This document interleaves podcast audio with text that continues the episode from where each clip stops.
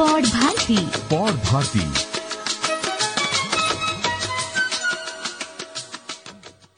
पॉडभारती सोपान के तृतीय अंक में आपका स्वागत है। सोपान केंद्रित है नौकरी, उद्यमिता और करियर मार्गदर्शन पर। सोपान माने सीढ़ी, यानी इस पॉडकास्ट का उद्देश्य है आपके करियर में समृद्धि की सीढ़ी बनना।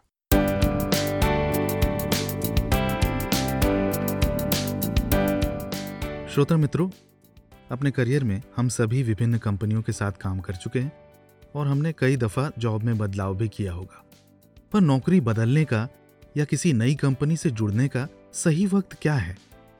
पॉडभारती के श्रोता अनुराग काले एक पद्धति का अनुसरण करते हैं जिसके जरिए वे ये आकलन कर पाते हैं कि क्या ये जॉब हॉपिंग का उपयुक्त समय है या नहीं। प्रस्तुत है इस पद्धति के उनके ब्लॉग से लिए हुए अंश, जो हो सकता है आपको भी निर्णय लेने में मदद करें। अनुराग को लगता है कि पैसा, अवसर और नेटवर्किंग इस बात का पता लगाने के लिए बेहतरीन मैट्रिक हैं कि क्या आप अपने अगले कदम के लिए तैयार हैं। इसलिए नौकरी बदलना है कि नहीं, ये निर्णय हम स्वयं से ही 3 प्रश्न पूछकर इसका आकलन करने की कोशिश कर सकते हैं। सबसे पहला सवाल, हालांकि पैसा ही सब कुछ नहीं होता, पर मैं ये जानना चाहूंगा कि क्या मुझे अपने पीयर ग्रुप और मार्केट रेट्स के मुताबिक सैलरी मिल रही है। दूसरा सवाल, क्या मेरा वर्तमान जॉब चुनौतीपूर्ण है?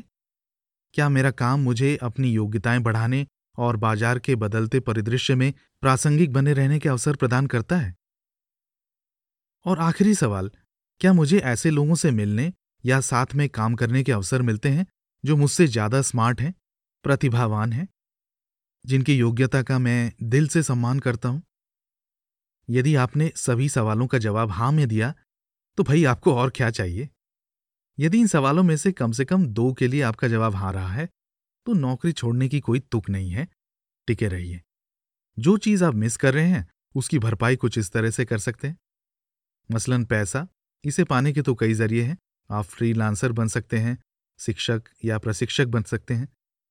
नौकरी के दौरान काम सीखने और नेटवर्किंग से आपको जो लाभ होता है वो तो खैर अनमोल है, खासतौर पर अगर आप अपने करियर के शुरुआती वर्षों में हैं। सीखना, इसके लिए या तो ऑनलाइन कक्षाएं या एग्जीक्यूटिव शिक्षा कार्यक्रमों का सहारा लें या फिर साइड प्रोजेक्ट्स करें। ओपन सोर्स परियोजनाओं में योगदान करके आप अपनी योग्यताओं और प्रतिष्ठा को भी बढ़ा सकते हैं। नेटवर्किंग, ये खैर पहली 2 समस्याओं के मुकाबले आसान काम है, पर आप अपने खाली समय में कॉन्फ्रेंसेज या मीटअप्स में जाकर अपना ज्ञान बांट सकते हैं या फिर केवल प्रतिभागी के रूप में ही शामिल हों। यदि आप अंतर्मुखी हैं तो आप ऑनलाइन समूह के हिस्सा बन सकते हैं और अपनी पहुंच का विस्तार कर सकते हैं। बहरहाल, अगर आपने इन 3 सवाल में से हर सवाल का जवाब ना में दिया हो या फिर केवल एक का हाँ में जवाब दिया हो तो दोस्त, ये बदलाव का समय है। अपना रेज्यूमे झाड़ पोंछ कर तैयार कर लें और इंटरव्यूज के लिए कमर कस लें। पर नौकरी बदलते समय भी हमेशा याद रखें, पुलों को ना जलाएं। नोटिस पीरियड के दौरान ऐसा कोई भी काम ना करें जो आपकी प्रतिष्ठा को कम करता हो। अच्छे संबंध बनाए रखते हुए एक मुस्कुराहट के साथ पुराने नियोक्ता और दोस्तों को बाय करें और अपने नए सफर पर निश्चिंत होकर निकलें। क्या पता इन्हीं पुराने सहयोगियों से आपकी फिर किसी जगह मुलाकात हो। अपने ब्लॉग को इस कार्यक्रम में शामिल करने की अनुमति देने के लिए अनुराग, आपका शुक्रिया। अनुराग के ब्लॉग्स पढ़ने के लिए उनकी वेबसाइट anuraagkale.in पर जाएं।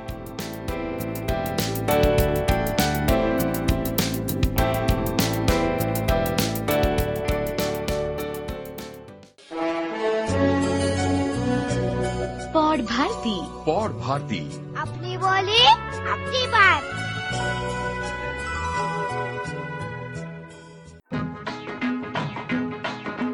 ए बाबू, ये पब्लिक है पब्लिक, ये जो पब्लिक है ये सब जानती है। पब्लिक है ये जो पब्लिक है ये सब जानती है। पब्लिक है अजी अंदर क्या है, अजी बाहर क्या है, अंदर क्या है बाहर क्या है, ये सब कुछ पहचानती है। पब्लिक है ये सब जानती है। पब्लिक है। 1974 में जारी राजेश खन्ना अभिनीत फिल्म रोटी के इस गीत में जो भावना व्यक्त की गई वो एक सामान्य नागरिक की दृष्टि से एक आस हो सकती है, पर शायद हकीकत नहीं। हम वोट देते हैं, राज्य और केंद्र सरकारों में प्रतिनिधियों का चयन करते हैं, और फिर हमें लगता है कि सरकार के नीतियों के बारे में हमारी अब कोई दखल अंदाजी नहीं हो सकती। इस बात के विपरीत कि हम सब पर रोज स्वास्थ्य, शिक्षा, गृह निर्माण, महंगाई, विज्ञान और तकनीकी इत्यादि मूलभूत क्षेत्रों से संबंधित सार्वजनिक या लोक नीतियों का गहरा असर पड़ता है। लोक नीति यानी पब्लिक पॉलिसी का साधारण अर्थ है वो सब कुछ जो सरकार करना चाहती है और नहीं करना चाहती। बदलते समय के परिप्रेक्ष्य में सरकारें अब नीति निर्धारण के लिए आम जनता और संस्थानों की राय लेने लगी हैं। जाहिर है कि ऐसे में लॉबिंग करने वाले कॉरपोरेशंस द्वारा नीतियों पर अपना दबाव बनाने का खतरा भी रहता है। हालिया दिनों में लोकनीति केवल एक एकेडमिक विषय न रहकर अपना दायरा बढ़ा रहा है। इस क्षेत्र में नए लोग रुचि दिखा रहे हैं और इसीलिए सरकारी और निजी क्षेत्रों में लोकनीति से संबंधित शिक्षा और रोजगार दोनों के अवसर बढ़ रहे हैं। पब्लिक पॉलिसी यानी लोकनीति के क्षेत्र में औपचारिक शिक्षा कैसे हासिल की जाए, इसमें किस तरह के रोजगार के अवसर उपलब्ध हैं, इन विषयों पर अधिक जानकारी पाने के लिए मैंने बातचीत की बंगलौर स्थित तक्षशिला संस्थान में उपनिदेशक पद पर कार्यरत प्रणय कोटस्थाने से। प्रणय तक्षशिला संस्थान में स्नातक और स्नातकोत्तर कार्यक्रमों में लोकनीति, अंतर्राष्ट्रीय संबंध और लोक वित्त विषय पढ़ाते हैं। वे India's marathon, reshaping the post pandemic world order और distance from Delhi, essays on geopolitics, economics and public policy पुस्तकों के सहलेखक भी हैं। इसके अतिरिक्त प्रणय लोकनीति पर आधारित लोकप्रिय हिंदी पॉडकास्ट पुलिया बाजी की मेजबानी भी करते हैं अपने सहयोगी सौरभ चंद्रा के साथ। इस पॉडकास्ट के अब तक 100 से अधिक अंक जारी हो चुके हैं।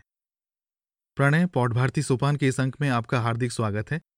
आपकी शैक्षणिक योग्यता इंजीनियरिंग की है, तो आपका पब्लिक पॉलिसी के क्षेत्र में पदार्पण कैसे हुआ? साथ ही आपके हिंदी पॉडकास्ट पुलियाबाजी के बारे में भी कुछ बताएं। मैं वैसे तो इंजीनियर हूँ। एनआईटी सूरतकल कर्नाटका में से मैंने इंजीनियरिंग की है। 6-7 साल मैंने इंजीनियरिंग फील्ड में काम किया, तो मैं सेमीकंडक्टर कंपनीज में काम करता था। पर मुझे रुचि हमेशा से थी कि हमारी सरकार ऐसे क्यों काम करती है जैसे करती है, या हमारी अवस्था ऐसी क्यों है जैसी है। तो ये भारत के बारे में और जानने की, और शायद अगर मैं कुछ भी छोटा मोटा योगदान दे सकूं इसमें, इसकी थोड़ी जिज्ञासा तो थी। मैं पढ़ते रहता था, और जब मैं टेक्सास इंस्ट्रूमेंट्स में था तभी मुझे किसी ने बताया कि यार एक फील्ड होती है पब्लिक पॉलिसी, लोक नीति, और पब्लिक पॉलिसी में आप सरकार में ना रहते हुए भी सरकार से रिलेटेड जो नीतियां सरकार बनाती है उसका आप विश्लेषण कर सकते हैं, या फिर सरकार को सुझाव दे सकते हैं कि कैसी नीतियां बनाई जाए। तो ये मुझे लगा कि अरे ये कोई नया एवेन्यू है जो मुझे थोड़ा देखना चाहिए क्या है इस बारे में। तो उसके बाद मैंने तक्षशिला संस्थान में कोर्स चल रहा था, graduate certificate in public policy, वो कोर्स मैंने लिया। 3 महीने का था। मैं काम कर रहा था, साइड बाय साइड कोर्स पढ़ रहा था, और मुझे बहुत अच्छा लगा जो मैंने सीखा उस बारे में। तो फिर मुझे लगा अरे 6-7 साल एक करियर में तो कर लिए, अब कुछ नया करने की कोशिश करते हैं। और तब पब्लिक पॉलिसी तो इतना प्रचलित नहीं था जितना अभी है। तो मुझे लगा ठीक है 1 साल ट्राई तो करता हूँ, अगर नहीं बन पाई बात तो वापस हम लोग अपने फील्ड में चले जाएंगे। ये सोच के मैंने 2014 में गोता लगाया इस नए क्षेत्र में। फिर मैंने वो कोर्स करने के बाद एक स्कॉलरशिप की तक्षशिला संस्थान के साथ ही, पार्ट टाइम एक प्रोजेक्ट पे काम किया। फिर उन्हें लगा कि ठीक है वो भी टीम बढ़ा रहे थे, तो मैं शायद पहला या दूसरा एम्प्लॉई हूँगा। और उसके बाद फुल टाइम मैंने तक्षशिला संस्थान को ज्वाइन किया। शुरुआत में मैं करिकुलम डेवलपमेंट कर रहा था, उसके बाद मेरी अभी स्पेशलाइजेशन विदेश नीति में है, पब्लिक फिनेंस में है, और हम लोगों के संस्थान में मैं सिखाता भी हूँ। हमारे कोर्स में मैं रिसर्च करता हूँ, तो टेक्नोलॉजी, जियोपॉलिटिक्स, विदेश नीति, पाकिस्तान अफगानिस्तान नीति पर मेरी रुचि रही है, उस पर लिखता भी हूँ।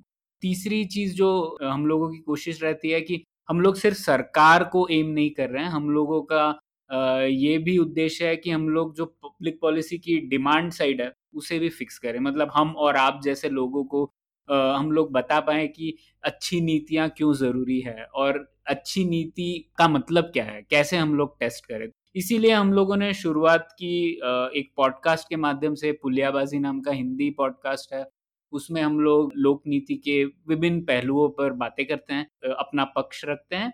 साथ ही साथ मैं हिंदी या अंग्रेजी अखबारों के लिए लिखता हूँ, और हमने एक न्यूज़लेटर भी शुरू किया था, एंटिसिपेटिंग द अनइंटेंडेड, जिसमें जो फ्रेमवर्क्स मॉडल्स रहते हैं पब्लिक पॉलिसी के, वो हम फ्री में शेयर करते हैं, जिससे कि लोग भी पढ़ें और हमें भी सीखने मिले उनसे। तो ये सब चीज़ें मैं अभी कर रहा हूँ और बहुत मज़ा आ रहा है मुझे तो इस नई फील्ड में। बस यही रही है मेरी कहानी। लोकनीति के क्षेत्र में अमूमन किन लोगों की रुचि होगी प्रणय? चूंकि यहाँ गवर्नेंस, पब्लिक अफेयर्स, वित्त, फॉरेन अफेयर्स और रक्षा जैसे विषय शामिल हैं, ऐसा लगता है कि इसमें ह्यूमैनिटीज़, सोशल साइंसेज और फाइनेंस में पृष्ठभूमि होना ज़रूरी होगा। तो आपका क्या विचार है? पहले तो मैं सिर्फ पढ़ता था अपने इंटरेस्ट के हिसाब से, लेकिन सिस्टमेटिकली मैंने पढ़ना शुरू किया, मैंने जब कोर्स लिया और फिर मैंने जब ये जॉब ज्वाइन किया, तो मैं लोगों से सीख के, पढ़ के, दूसरे कोर्सेज लेके मैंने ये ज्ञान थोड़ा बहुत लिया है। पर जैसा आपने जो सवाल पूछा, मुझे लगता है दोनों ही पक्ष चाहिए, एक साइंस बैकग्राउंड भी चाहिए और सोशल साइंस बैकग्राउंड भी चाहिए, और मैं कहूँगा दोनों ज़रूरी हैं।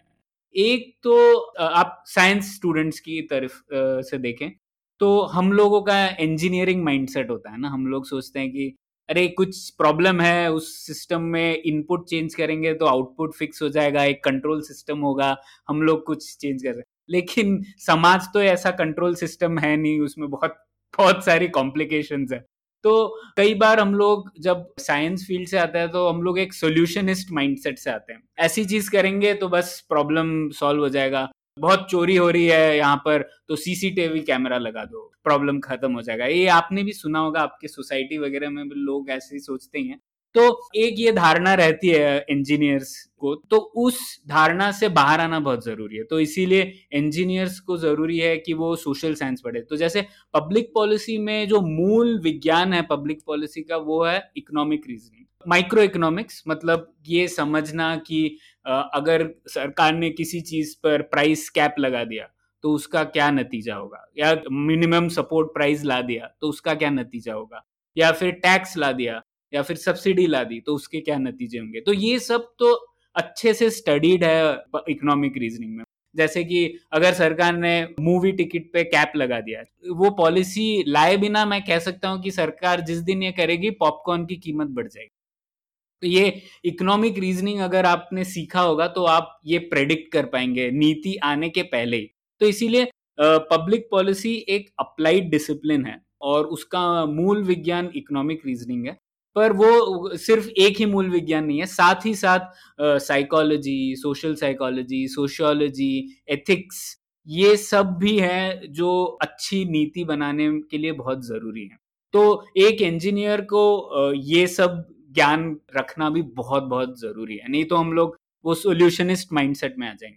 अच्छी बात यह है इंजीनियरिंग की कि आप सोल्यूशन हमेशा ढूंढ रहे हो, तो वो भी एक पॉजिटिव है। क्योंकि मैंने देखा है जो सिर्फ सोशल साइंस डिसिप्लिन से आते हैं वो एकेडमिक्स बहुत अच्छे बनते हैं, मतलब वो जो प्रॉब्लम है उसको बहुत अच्छे से और बहुत ही गहराई से देख सकते हैं और उसका विश्लेषण कर सकते हैं, लेकिन वो सोल्यूशन नहीं ढूंढ पाते। लोक नीति में फाइनली हमें चीज़ें बेहतर करनी है, परफेक्ट सोल्यूशन नहीं होंगे, परफेक्ट पैसा नहीं होगा, परफेक्ट डेटा नहीं होगा, लेकिन फिर भी हमें ये माइंडसेट से आना है कि जो भी कंस्ट्रेंट्स हैं उसे ध्यान रखते हुए हम लोग स्थिति को कैसे बेहतर कर पाए।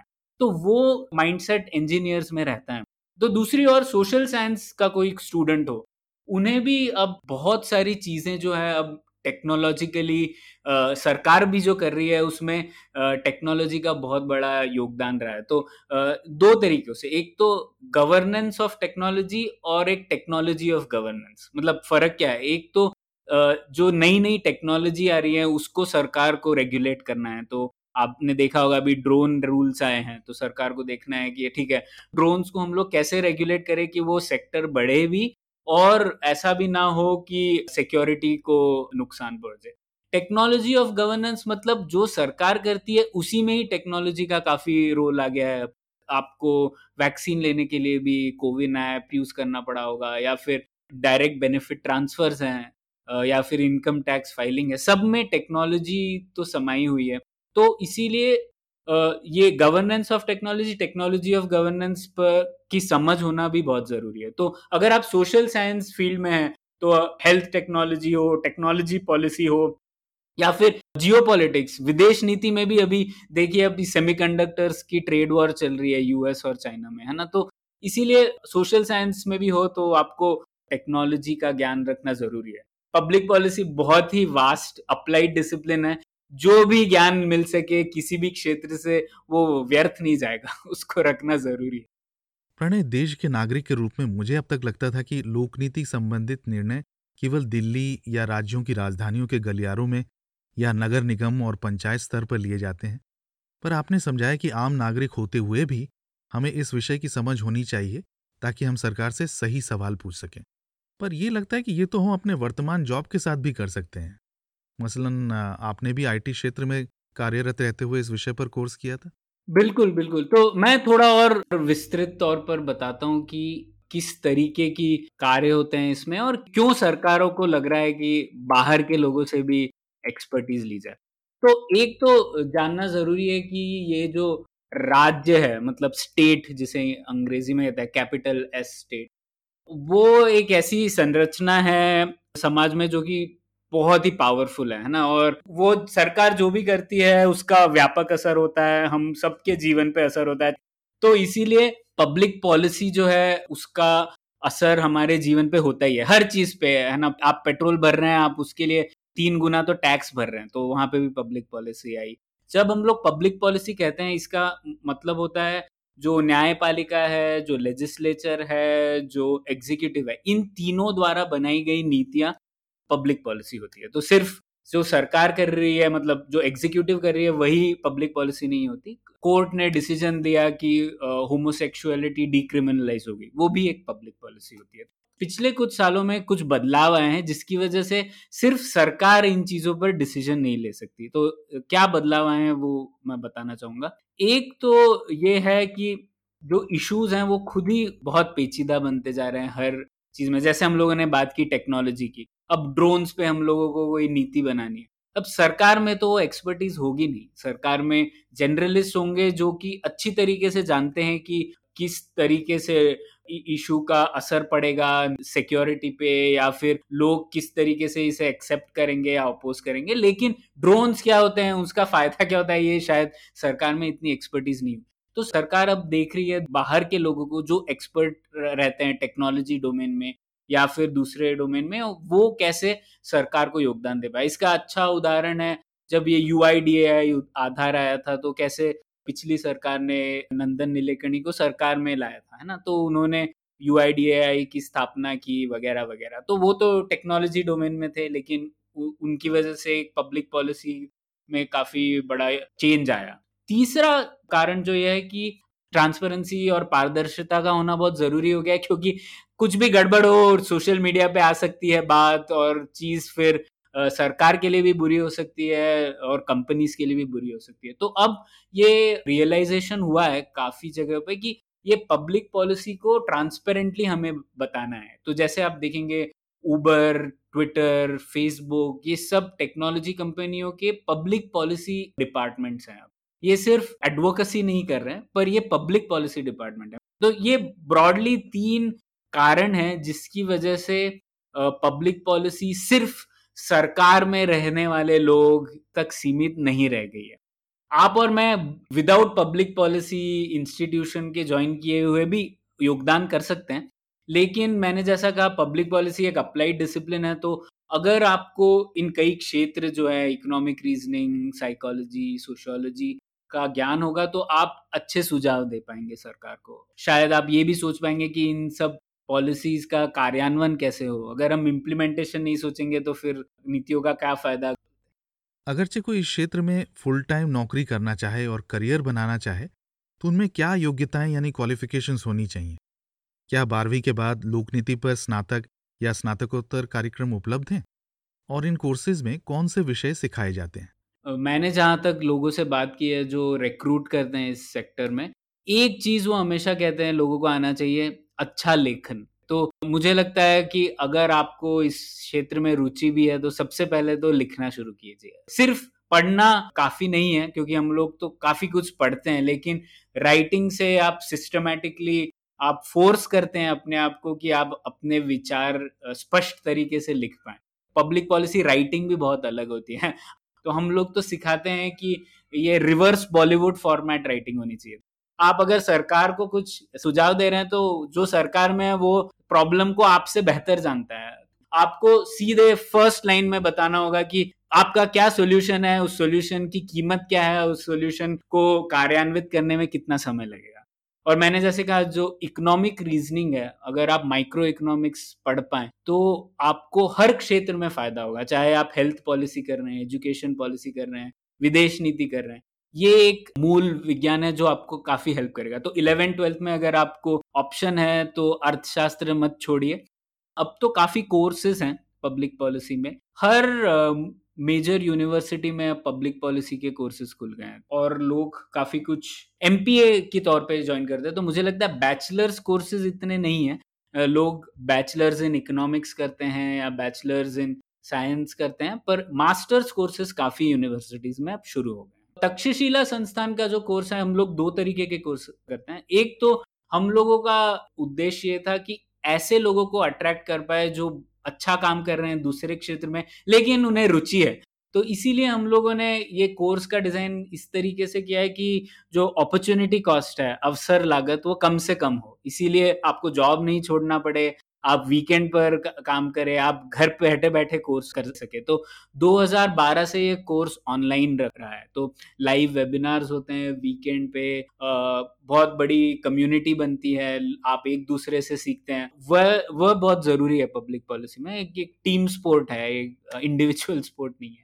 तो वह 3 महीने का कोर्स है और इसमें हम लोग मुख्य तौर से डील करते हैं इकोनॉमिक रीजनिंग पे।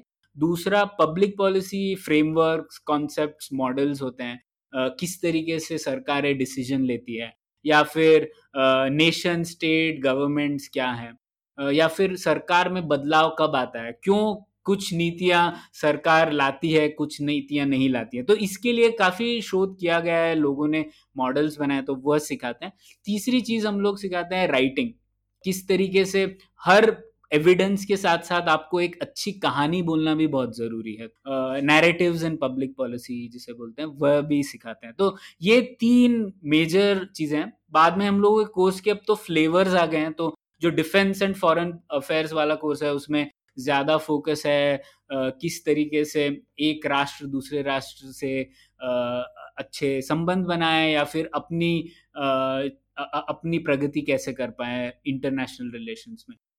एक health and life sciences course है, उसमें हम लोग ज़्यादातर हेल्थ के ऊपर और हेल्थ पॉलिसी, सरकार की जो हेल्थ की नीतियां हैं, स्ट्रक्चर है वो कैसा हो, उसके ऊपर ज़्यादा चर्चा होती है। एक टेक्नोलॉजी पॉलिसी कोर्स है जिसमें हम लोग एक फ्रेमवर्क बनाया है जिससे हम समझ पाए कि एक टेक्नोलॉजी का सरकार, समाज, बाजार और एक इंडिविजुअल पे क्या असर पड़ता है, तो वह एक टेक्नोलॉजी पॉलिसी कोर्स है।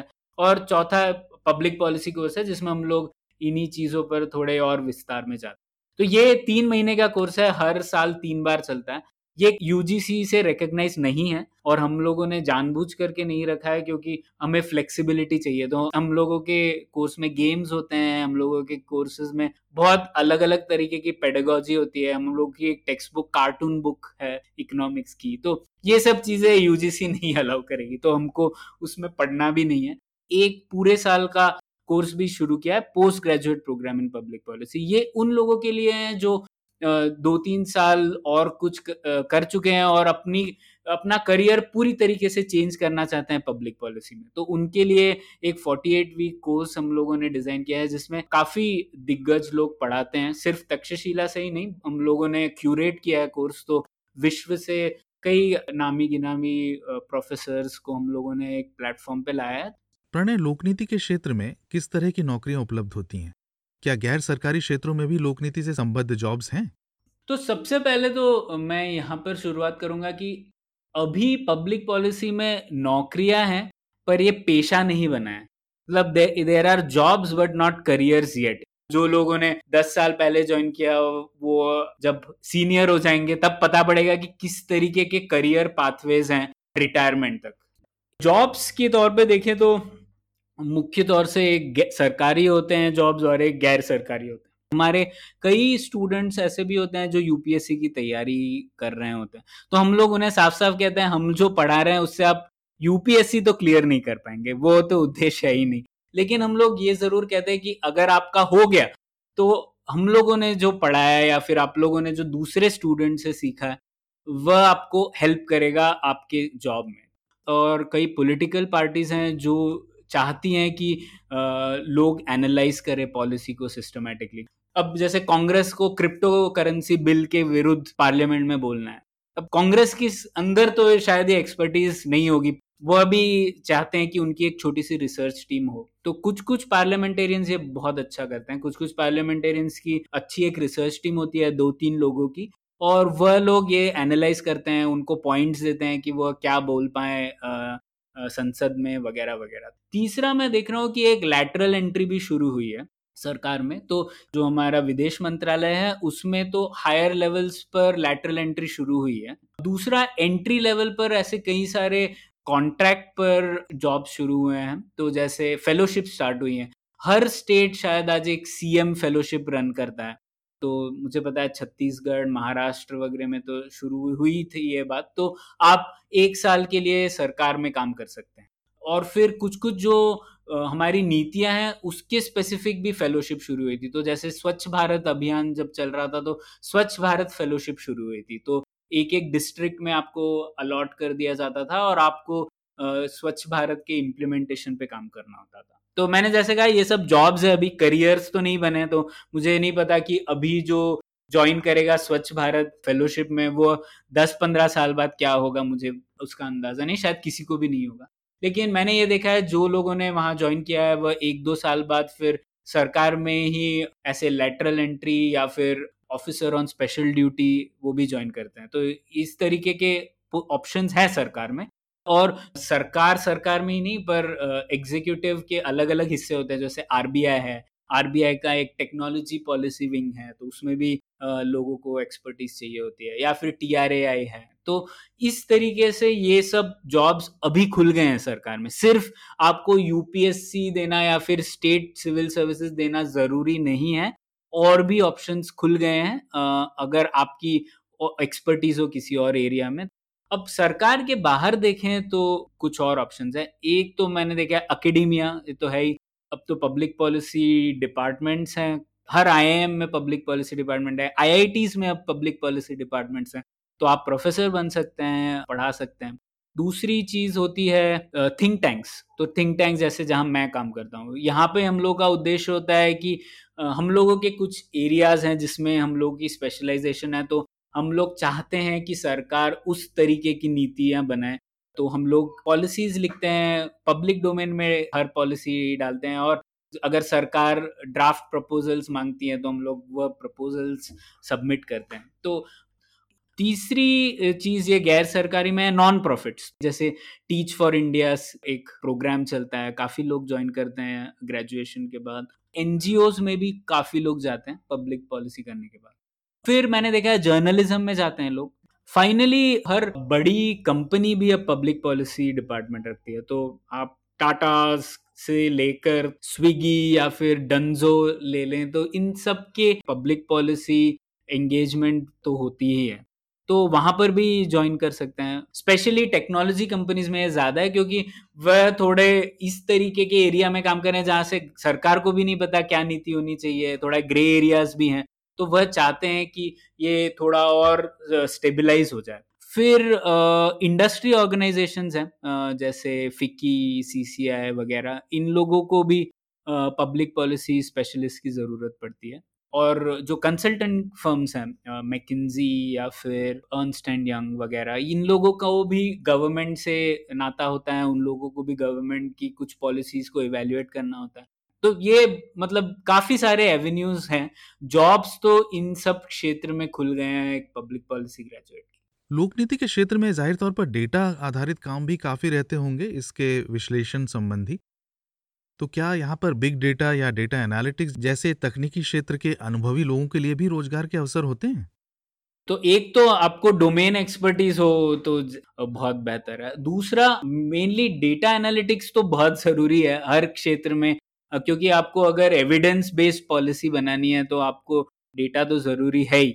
आपने उदाहरण देखा ही होगा, ये जो कोविड-19 इंडिया वाला पोर्टल था वो भी तो किसी ने स्क्रैप करके एक पोर्टल जो बनाया था और फिर एपीआईज भी उपलब्ध कराए थे, तो फिर सब सरकारों ने अपने अपने पोर्टल बना लिया अंत में जाके उससे सीख के। तो ऐसी चीजें तो होती हैं और पब्लिक पॉलिसी में तो बहुत जरूरत है। अब मैं आपको एक और उदाहरण दूं तो जैसे हमारे बजट्स हैं, अभी बजट्स हम लोग सिर्फ पूरे साल में एक ही दिन डिस्कस करते हैं बजट्स को, जब ये यूनियन बजट आता है।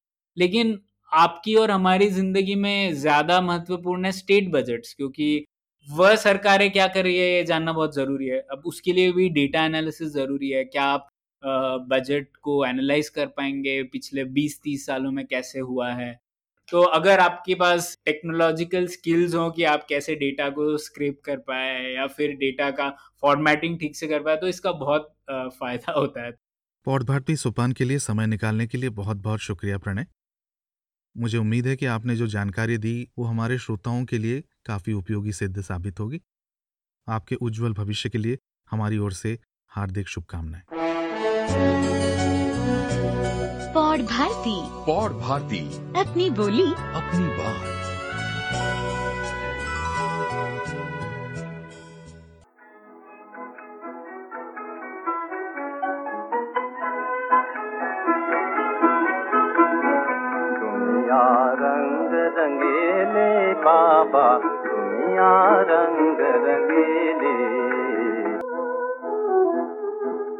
दुनिया रंग रंगीली में हमेशा की तरह कुछ मजेदार किस्से, कुछ ट्रिविया, कुछ अनोखे क्षण हमारी कामकाज की दुनिया से ही।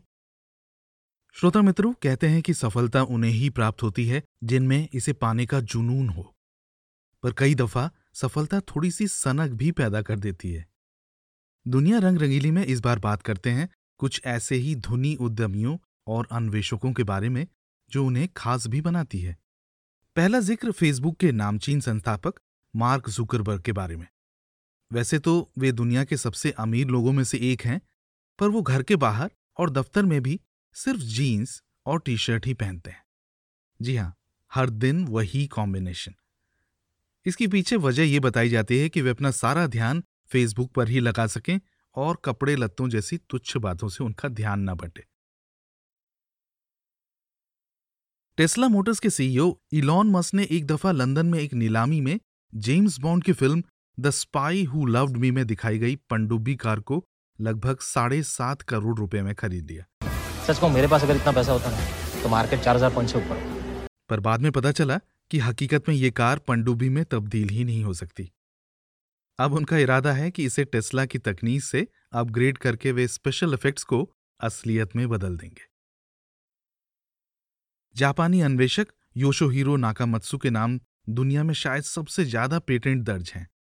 अपनी कल्पना शक्ति को उड़ान देने के लिए वे अपने 24 कैरेट सोने के बने खास बाथरूम में अपनी शामें बिताते हैं, ताकि कमरे की सोने की दीवारें कल्पना शक्ति के लिए घातक रेडियो तरंगें और टेलीविजन सिग्नल्स ब्लॉक कर दें।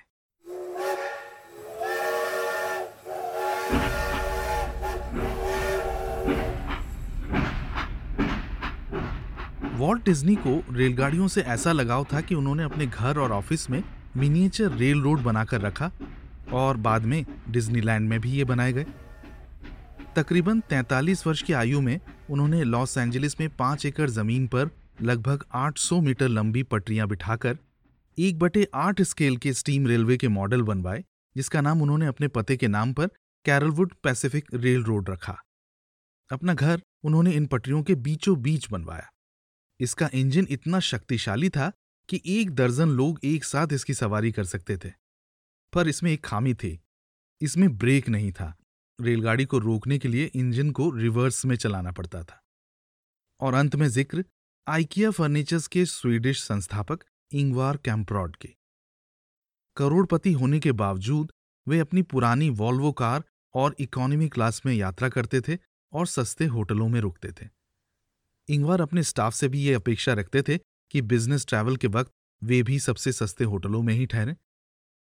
वे अक्सर होटलों में मिले टी बैग्स, नमक और पेपर अपने पास बचा के रखते थे ताकि उनका दोबारा प्रयोग कर सकें। कई लोग इस कथित कंजूसी की वजह से उन्हें अंकल स्क्रूज के नाम से भी पुकारते थे। श्रोता मित्रों, सोपान का ये अंक आपको कैसा लगा? हमें अपने विचार या वॉइस मैसेज हमारी वेबसाइट podbharati.com द्वारा भेजें। अगर आप हमारे आगामी अंकों में शामिल होना चाहते हैं तो हमसे हमारी वेबसाइट पर दिए कॉन्टैक्ट फॉर्म से संपर्क कर सकते हैं या फिर हमारे ट्विटर, फेसबुक या इंस्टाग्राम हैंडल पर संदेश भेजें। अगले अंक तक के लिए देवाशीष की ओर से शुभकामनाएं।